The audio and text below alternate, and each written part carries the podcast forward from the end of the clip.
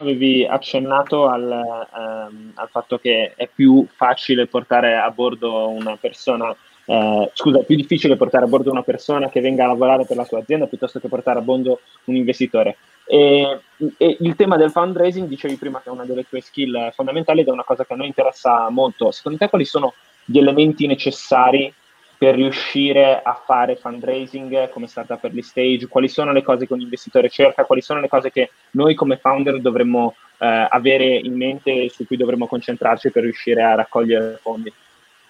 Allora, eh, tutto parte dall'interlocutore, ok? Allora, okay. Eh, chi è l'interlocutore che vuoi intanto? Questo è il primo punto, perché ci sono vari, vari tipi di interlocutore. C'è, ehm, non so, io sono di Verona, quindi c'è l'imprenditore veneto, ok? Che è quello che magari ha, ha, creato la propria aziendina, cresce di qualche punto percentuale all'anno, eccetera. Vuoi quel tipo di investitore? Sai che il tuo pitch, la tua società avrà un determinato taglio. Ok, probabilmente il taglio che avrai in testa è faccio il EBITDA il prima possibile. Ok. L'investitore invece, diciamo, più ehm, professionale, ok, quello che mm-hmm. investe in società ad alta crescita, in startup vere e proprie, non gli interessa niente di vedere l'EBITDA positivo dopo tre anni. Ok quello che gli interessa è vedere una società che diventa la prossima Google. Ok? Questo è l'elemento fondamentale. Quindi tu quando parti con un progetto devi pensare che tu farai la, la Google del... Io farò la Google dei frigoriferi. Ok? Che mi fa ridere solo pensarlo. Però in realtà l'ambizione ti assicuro che è quella. L'ambizione è diventare globali.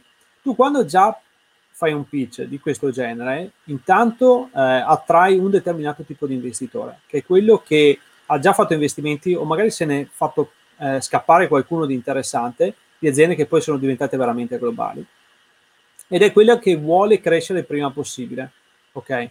Quindi è quello che ti permette anche di bruciare soldi, diciamo, per eh, avere un determinato tipo di crescita.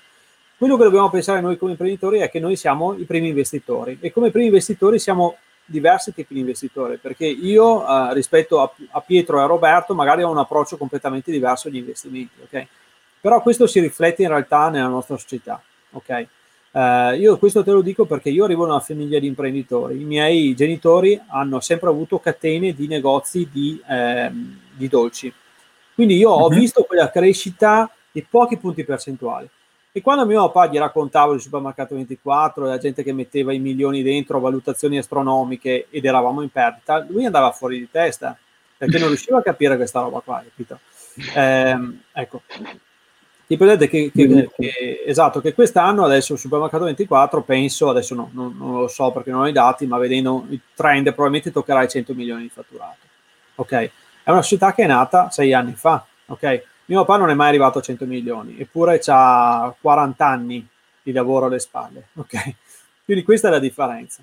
Um, pensate come la persona che deve investire su di voi. Questo è il punto fondamentale e non abbiate paura di dire quello che pensate, Peter, perché a, a me capita, ti dico, anche attualmente di parlare con grossi imprenditori, ma grossi, grossi, i quali mi schifano le start-up, non, non capiscono questo mondo qua, hai capito?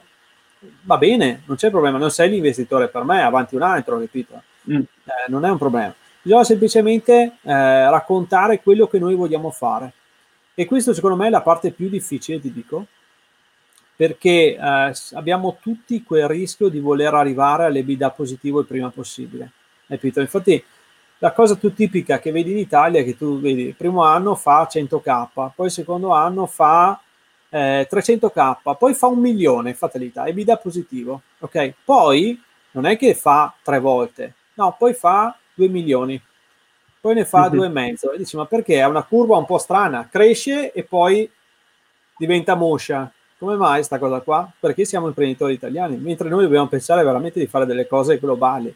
Infatti anche quando parliamo agli investitori, diciamoglielo subito se vogliamo andare all'estero.